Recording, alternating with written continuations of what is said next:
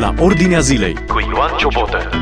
În data de 3 februarie 1922, cu 100 de ani în urmă, s-a născut poetul și compozitorul român Nicolae Moldoveanu, un foarte mare om de cultură. A compus peste 8.000 de imnuri și cântări duhovnicești, incluse în uh, cărți ale uh, bisericilor evanghelice din România, precum și ale mișcării Oastea Domnului, scrie site-ul bibliotecacreștină.ro. Citesc câteva lucruri scrise de Nicolae Moldoveanu într-o zi geroasă de 1960, sfârșitul lui ianuarie 1960, când din celula întunecoasă cu numărul 13 priveam printre scândurile din geam cerul senin, am scris cântarea Cer senin, cer senin. Au fost peste 8.000 de imnuri și cântări duhovnicești pe care Dumnezeu i le-a dat lui Nicolae Moldoveanu și pentru care nu a lăsat uh, drept de copyright sau nu a lăsat testament, ci sunt un bun public. Stăm de vorbă cu doamna profesor Doina Speranța Cătană, o bună cunoscătoare a lui Nicolae Moldoveanu și a scris deja o carte pe tema Nicolae Moldoveanu și a doua carte este în curs de, este în lucru chiar acum și nădăjduim să apară curând. Spuneți-mi, vă rog frumos, ce înseamnă Nicolae Moldoveanu? Deci astăzi este o zi de sărbătoare pentru cultura română, nu doar evanghelică, ci în general. Ce înseamnă Nicolae Moldoveanu? Mă bucur că ați uh, pronunțat în acest mod uh, perspectiva zilei de astăzi. În 3 februarie 1922 s-a născut acest mare om al lui Dumnezeu, un om al credinței, care marchează așa cum ați spus, cultura românească, cultura neamului nostru. Nu numai uh, cântarea, el nu a fost doar un cântăreț care a dorit să scrie pentru că avea o inspirație, auzea poate o melodie și îi se părea interesant să fie pusă pe note. El a scris ca un slujitor al lui Dumnezeu și practic s-a acordat la, la diapazonul uh, ceresc pentru a face aceste creații. Foarte frumos ați descris, s-a acordat la diapazonul ceresc. Exact, asta este chiar dorința lui și el spune asta în prefața unei cărți, că acest lucru dorește să-l facă. N-a fost doar un compozitor, peste ani, noi l-am perceput, generația noastră l-a perceput ca fiind cântărețul Nicolae Moldoveanu. Dar el nu a fost numai atât. Ca să compună o cântare, el studia foarte mult cuvântul. Știți cum studia? Biblioteca lui, la care am fost nu cu mult timp în urmă și am vizitat-o din nou. Biblioteca lui este toată cu cărți care sunt subliniate și are fișe de lectură la fiecare. În acest mod a studiat cuvântul scris, Biblia și a studiat și alte scrieri despre toate aceste tematici. Apoi, deci a fost un compozitor, un, un compozitor, un, un autor, un poet, da? Un om om de mare, de mare și poet. Pentru că foarte mulți au crezut că toate cântările lui sunt scrise pe versurile altor poeți. A lui Dorz în speță, a lui Costache Ioanid, Ioan Marini și alții. Da, a scris pe versurile acestor poeți și a colaborat foarte frumos cu ei.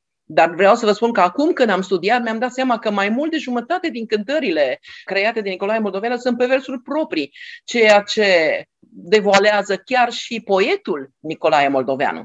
Deci iată că avem de a face cu un om al cuvântului. De aceea ziua aceasta este importantă pentru cultura neamului nostru. În anul 2007 el a, a, a trecut la Domnul.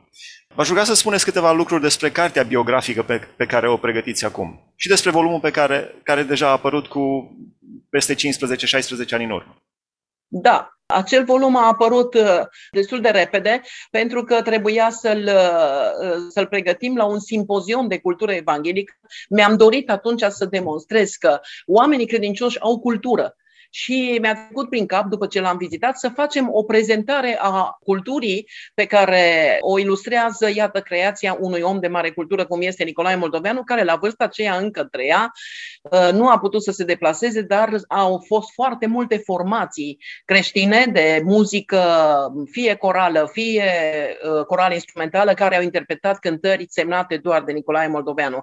Atunci a fost o cărțulie, o carte de 112 pagini, în care totuși am am, prezentat pe scurt și chiar scrie scurtă prezentare a vieții și activității compozitorului. Acum mergem spre 400 de pagini. Este o carte foarte voluminoasă și bogată în conținut. Deci chiar de atunci i-am promis fratelui Nicolae Moldoveanu că vom reveni cu a doua ediție. Iată s-a întâmplat să fie chiar în anul acesta. Și mi-aș fi dorit să marcăm centenarul cu lansarea cărții acesteia. Vedeți, suntem înconjurați de probleme cu restricții din din cauza pandemiei pe care o avem, așa că noi sperăm ca Dumnezeu să ne aducă și acest timp. Poate peste vreo lună să reușim să organizăm și acest mare eveniment. Realitatea comentată din perspectivă biblică. Asculți la Ordinea Zilei. Nicolae Moldoveanu este un om de mare cultură, nu numai un compozitor care și-a uh, semnat creațiile spre slava lui Dumnezeu. Cel mai important este să se știe, să se rețină. El nu a scris pentru propriul său nume, se și ferea să spună că este autor. El spunea, autorul este Dumnezeu. Eu sunt doar conducta prin care curg aceste creații spre slava lui. Și nu e un secret pentru nimeni. Toată lumea știe că toate cântările care au fost înregistrate de către Dumnealui începeau spre slava Domnului cântăm cântarea nu și-a atribuit nimic, nu a dorit el să fie un centenar, n-a dorit să fie sărbătorit, el n-a dorit să fie băgat în seamă ca și compozitor, ca și autor. Dar una din cărțile în proză pe care le-a scris se numește Comori dezgropate.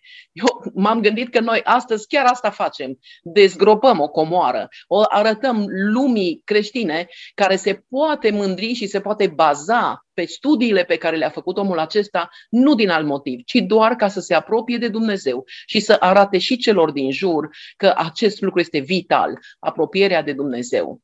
L-ați cunoscut personal, el a locuit la Sibiu. L-ați descris puțin așa, dar cum îl puteți descrie pe scurt pe omul Nicolae Moldoveanu?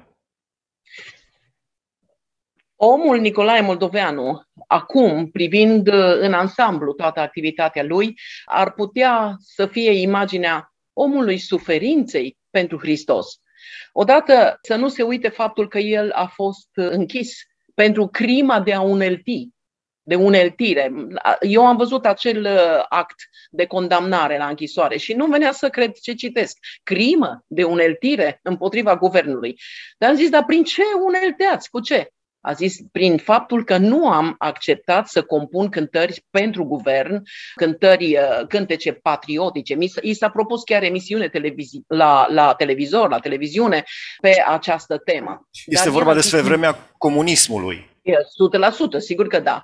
Și a făcut închisoare pentru că n-a acceptat acest gen de colaborare. Deși el le spunea, dar tot un act de cultură este și muzica religioasă. Uite, Johann Sebastian Bach a scris doar muzică religioasă. Uh, este și acest un motiv pentru care dacă data trecută, în cartea trecută am scris că este un David al spiritualității românești, Nicolae Moldoveanu, vreau să spun că nu pot să-l desprind de imaginea lui Bach, care nici el nu și-a semnat lucrările, ci a scris doar SDG, Solideo Gloria, lucru pentru care s-au și pierdut lucrările și au fost mai târziu recuperate, nici nu mai contează asta. Acum, dar este un Bach al muzicii românești și pentru tematica jertfei Mântuitorului și a sacrificiului suprem făcut pentru mântuirea neamului. Omul suferinței a suferit și în închisoare, a suferit și fizic. El a avut un accident într-o tabără militară, pentru că pregătirea lui era una militară. A avut un accident în care și-a fracturat mâna, un an de zile de spitalizări, patru operații, nu s-au rezolvat. Așa bolnav cum a fost, el totuși a slujit Domnului. Și vreau să vă spun ceva, a zis că am fost la el acasă. La el acasă trona o imagine foarte frumoasă, un verset biblic. Harul meu îți este de ajuns. Pentru că el s-a rugat Domnului și a zis, Doamne, dar cum pot eu să lucrez cu mâna asta? Și, așa? și Domnul i-a zis, Exact ca lui Pavel, care se rugase și el de trei ori să-i dea Domnul țepușul, să-i înlăture țepușul acela. Și Domnul i-a răspuns lui Pavel, harul meu ți este de ajuns. Acesta a fost și răspunsul pe care l-a primit uh, Moldovanul, pentru că el a zis, și Domnul îi spusese, uite, nu poți lucra pentru oameni, dar pentru mine poți lucra și așa. Și așa a lucrat până la sfârșitul vieții. Este un om al suferinței pentru că și-a asumat acest rol. Nu a vrut să fie al nimănui, uh, nu a vrut să fie inclus într-o denominațiune creștină. Uh, cred că știți asta, am mai discutat despre acest aspect. Atunci când a fost uh, afectat și de degradarea civică, cea care nu-i mai dădea dreptul acum să participe la vot. Și s-a făcut și un recensământ, dar au venit totuși să-l întrebe, dar tu de ce religie ești? Și el a zis creștin. Bine, bine, creștin, creștin, dar de care? Și l-a zis, dar ce sunt mai multe ramuri de creștini? Nu, frate, zice, eu sunt creștin. Păi zice, cum nu? Ortodox, baptist, pentecostal, creștin pe Evanghelie. Și el a zis, vai, dar cum ar putea să spun că nu sunt ortodox? Adică un drept creștin. Pe de altă parte, toți cei care am fost botezați, cum putem să spunem că nu suntem baptiști? Pentru că toți au trecut prin acest act. Dar cum nu creștin după Evanghelie? Dar după ce altceva dacă nu după Evanghelie? Dar cum aș putea să nu spun că sunt pentecostal pentru că umlu sub călăuzirea Duhului? Și în felul acesta el n-a vrut să accepte nicio denominație. Zice, bine, dar noi nu avem rubrică pentru cuvântul creștin. Și el a zis, dați-mi mie că vă desenez eu o rubrică, dați-mi mie pixul că vă fac eu o rubrică și știu. Fost foarte simpatică treaba. Am reținut și asta îl, îl practic definește pe omul suferinței care se dedică total lui Hristos. Da, probabil uh, unii dintre cei care urmăresc emisiunea știu atunci când uh, aminteați despre faptul că n-a mai avut drept de vot, uh, a fost închis, cum ați spus, pentru că a refuzat crimă să scrie ode. Da, crimă, da, crimă de, de uneltire, care a refuzat să scrie ode închinate partidului și comunismului. Absolut, sigur. Da. Și când a ieșit, uh, s-a trezit că nu mai avea drepturi civile. S-a dus la vot, era zi de vot, mă rog, cum erau voturile pe vremea comuniștilor. Da, nu că da, acum ar fi da. mult diferite, da? Mă rog. Și nu l-a mai lăsat să voteze.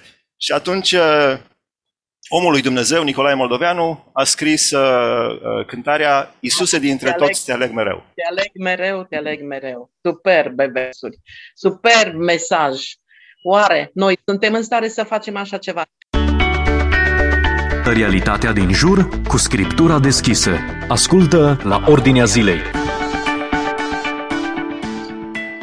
Apropo de faptul că, într-adevăr, l-am vizitat de multe ori acasă, dar nu numai eu, foarte multă frățietate l-a vizitat și toți, toți știau că între ora 8 și 10 dimineața nu putem să îl deranjăm, pentru că el are timpul lui de părtășie cu Dumnezeu. Vreau să vă spun că am impresia că aceasta este baza construcției sale.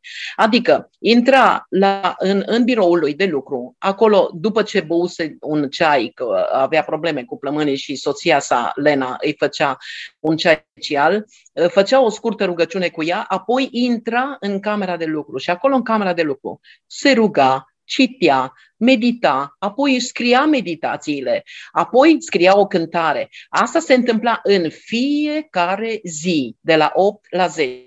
Apoi când intram noi în casă după ora 10, că știam deja regula asta, ne spunea, zice, Sora Doina, hai să-ți arăt ce cântare mi-a dat Domnul astăzi. Atât era de bucuros, de parcă era un copil mic și se bucura de o nouă uh, apariție, nu-i, nu zi, o nouă creație.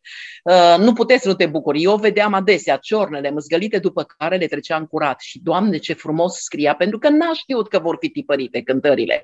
Și din cauza asta și-a luat caiete de câte 400 de pagini pe care le-a desenat frumos cu peniță portativele și apoi scria notele și apoi vintele textul. Atunci când poeziile erau perversurile altor poeți, scria la început T-D sau C-I, Costache Ioani sau Traian Dors. Dar când scria el, nu mai scria nimic. El însuși nu se semna. El zicea doar spre slava Domnului. Din, Modestia din aceasta este extraordinară, dar totuși trebuie subliniat faptul că acest om era om de mare cultură și de mare dăruire pentru Hristos. Se întâmplă exact uh, Uh, exact cum uh, scrie Biblia. Alții să te laude, nu limba ta. da. Deci noi acum îl lăudăm. Spre slava Domnului. Spre da. slava da. Domnului. Învățăm lucrul acesta. Să, și, mai, uh, și am vrut să mai spun încă un lucru cu privire tot la programul zilnic.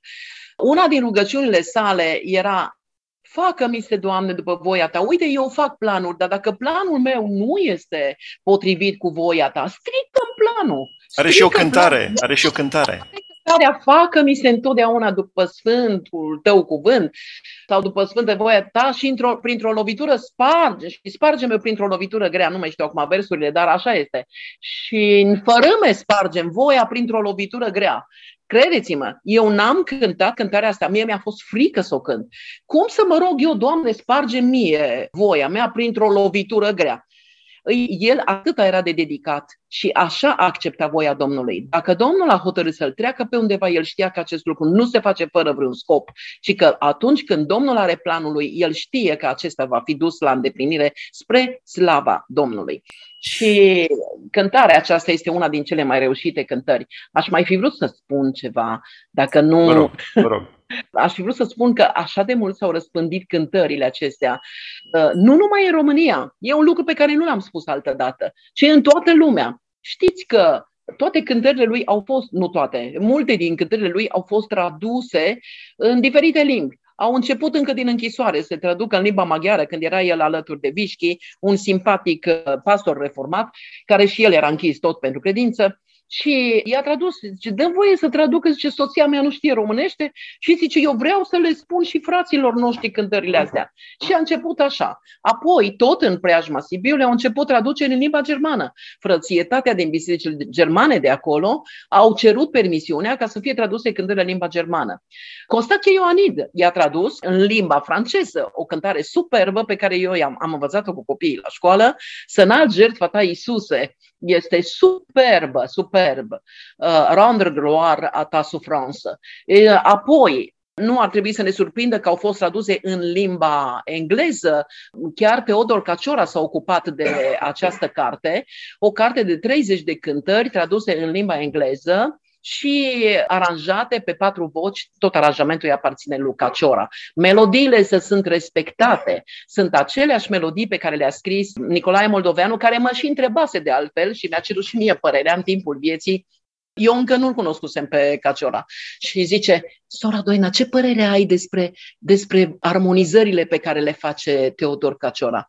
Și eu am zis, mi se par interesante, sunt abordate într-un stil uh, complex, dar păstrează melodia și asta este extraordinar de important. Și el a zis, zice, și mie mi se par foarte complexe. Zice, sună a Wagner. Mi s-a părut uh, uh, amuzant uh, treaba aceasta, asemănarea aceasta, dar vreau să vă spun că mi-a arătat și cultura pe care o avea omul acesta. Știa istoria muzicii, știa opere, cunoștea și compozitori foarte mulți și făcea critică muzicală. Așa că după aceea l-am cunoscut și eu pe Poiu Cacioraș și am și lucrat din lucrările lui niște piese corale cu elevii, Numai Harul, o superbă, un superb aranjament muzical. Asculți la Ordinea Zilei Spre uh. finalul interviului nostru va juga din cele 8.000 de peste 8.000 de compoziții, cum spuneam, în afară de uh, poezii, în afară de comentarii pe versete din Biblie, o lucrare extraordinară. Să prezentați puțin cântările de cor, solo, duete, programa de literatură creștină contemporană, de muzică bisericească. Ce bine că, uite, aș fi neglijat acest aspect. În ultimii ani a trebuit să ne orientăm către uh, un conținut al literaturii creștine, un conținut pentru liceele teologice, un conținut al muzicii bisericești și evident că aceasta a fost uh, baza selecțiilor pe care le-am făcut noi. Nicolae Moldoveanu a fost de fapt uh, deja selectat înainte și de Mircea Ciobanu într-o carte de antologie de poezii românești, poeziile creștinilor români, în care a inclus 47 din poeziile lui Nicolae Moldoveanu. Apoi cântările Doamne, sunt atât de frumoase cântările și armonizate de el și așa cum am zis, am mai bucurat de, uh, încât le-am inclus în cor înainte ca să știu, încă în vremea comunismului, când dirijam corul la Elim și uh, am făcut o grămadă. La Biserica da, Pentecostală Elim din Timișoara. Așa este. Am, am început, cred că cu Dumnezeu este steagul meu, direct de la compozitor, luată cântarea și copiată.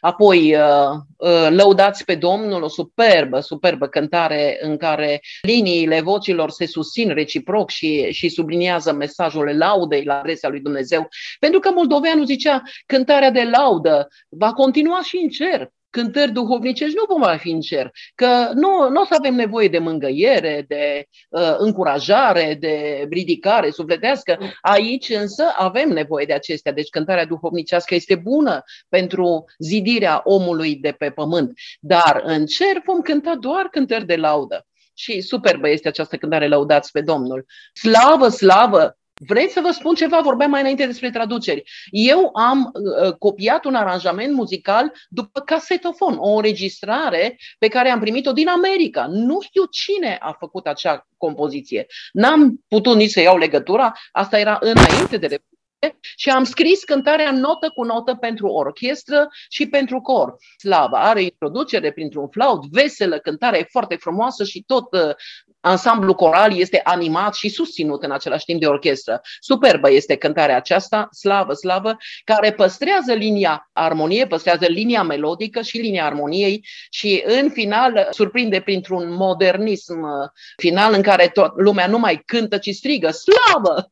Se termină foarte frumos este această cântare. Sunt și alte cântări, numai Harul, așa cum v-am spus, care a îmbrăcat uh, haina armonizării lui, uh, lui Caciora și poate că este acum un moment în care să spun e așa de important să se respecte melodiile.